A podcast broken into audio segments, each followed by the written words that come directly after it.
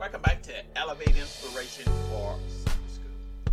Our subject today is Call to Significance. This is lesson six, and we're still in our call series. So let's get started. You know, when you are a child and you attend Sunday school, you learn songs, rhymes. It kind of help you grasp the mean, not the meaning, but grasp and memorization of that. But later, you'll really understand the concept and the meaning behind those songs. Today, uh, we have a similar circumstance in which Jesus called men to follow him, but they do not really understand the exact meaning why they're following him. So let's get into it. First, we're in Luke, the fifth chapter, um, looking at verses 1 through 3, shadow water teaching. Now, Jesus is teaching. Luke um, um, tells us that he's people are pressing, multitudes are coming around to hear the word of God. He stood by the lake of Gennesaret. This is the Sea of Galilee. Sometimes it's called the Sea of Tiberia. So he's teaching, they coming to hear the word of God, or you might want to say they coming to hear God word. Or are they coming to hear about God? So while he's there, there's two boats standing by the lake. The fishermen, they have gone out of the boat. Uh, they're washing their nets, nets, which is tradition after they have fished all night. He sat in one of the boats and he tells Simon, cast the boat out a little bit further. And he sat there and he taught the multitude from the boat. Now we have a deep water miracle. I want you to look at this. We have a reluctant expert, and that's Simon. And when he had stopped speaking, he said to Simon, Launch out into the deep and let down your net for a catch. Now let's let's think about this for a minute. If you look at Luke the fourth chapter, this is not Jesus' first time meeting Simon. Hmm. And actually, if you go to John, you'll see that Simon brothers Andrew. Andrew had told Simon about Jesus. Is not this the Messiah? Even in the fourth chapter, we see where Jesus goes into Simon's house and Simon's mother-in-law is sick. Along with healing everyone else, he heals Simon's mother-in-law. So Simon is familiar with Jesus. I want to just emphasize that for just a few seconds. So he's reluctant here, and he says, Master, we have toiled all night and caught nothing. Nevertheless, at your word, I will let down the net. So he have experienced Jesus. He's seen the miracles. He calls him master. Mm, that's interesting. And then when they had done this, they caught a great number of fish and their net was breaking. So they fished. Now, this interesting because if you notice, Simon is the expert here because they fished at night. Why at night? Because at night, fish actually wants to find cool water because there's more oxygen in the water when it's cooler and the water is cooler at night.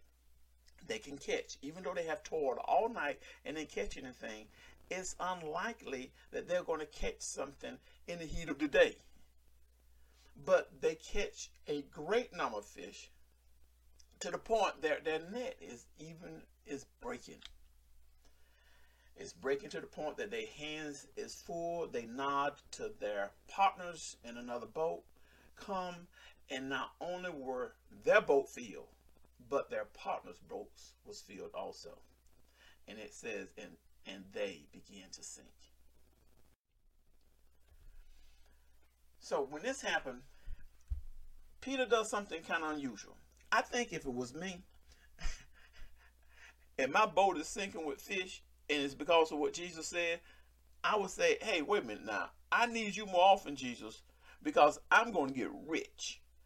You have the capability to know where fish are, no matter what time of day it is. Come and join my corporation, Jesus.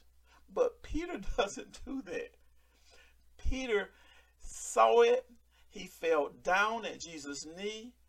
And notice what he said Depart from me, for I am a sinful man, O Lord. He realized that he's sinful, but he didn't ask for redemption. He said, Depart from me. And notice the other fishermen, their astonishment. For he and all who were with him was astonished at the catch of fish which they had taken. And so also were James and John, the sons of Zebedee, who were partners with Simon. So they were really astonished about what has just happened. So we're going to discuss this question on Sunday. What kind of crisis will have to happen for you to react to Jesus as Simon Peter did? And then we're going to dig a little bit deeper. Now let's look at it. Jesus called. There is a fear not because Peter is afraid.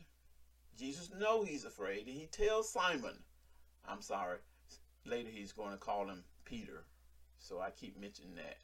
He's at this text is Simon, but this is Simon Peter. Do not be afraid. So he calms him down. Don't be afraid. And then here is the call. From now on, you will catch men. And then notice the reaction. So when they, mm, they, not just Peter, but James and John hears this too. They are astonished. They are amazed. They are probably also fearful like Simon. And when they brought their boats to land, they forsook all and followed him. Like I said earlier, I will be looking at this from a profit standpoint. They're looking at it from a spiritual standpoint. They had heard his teaching. They've seen him. They've seen the miracles. They've seen the things that that Jesus has were doing throughout Capernaum. And they are at a point in their lives where they say, "Hey, I want to forsake all that I'm doing, and I want to follow you." So my question that we're going to look at is, why does Jesus choose fishermen to help him in the ministry? Why fishermen? And then we're going to dig a little bit deeper what life changes have you made and will you make to forsake all and follow Jesus? This is a question that we're going to spend a lot of time on. And I want you to look at your profession, look at your occupation. I'm not asking you that everyone have to be full-time in the ministry. You can take your occupation that you're doing now.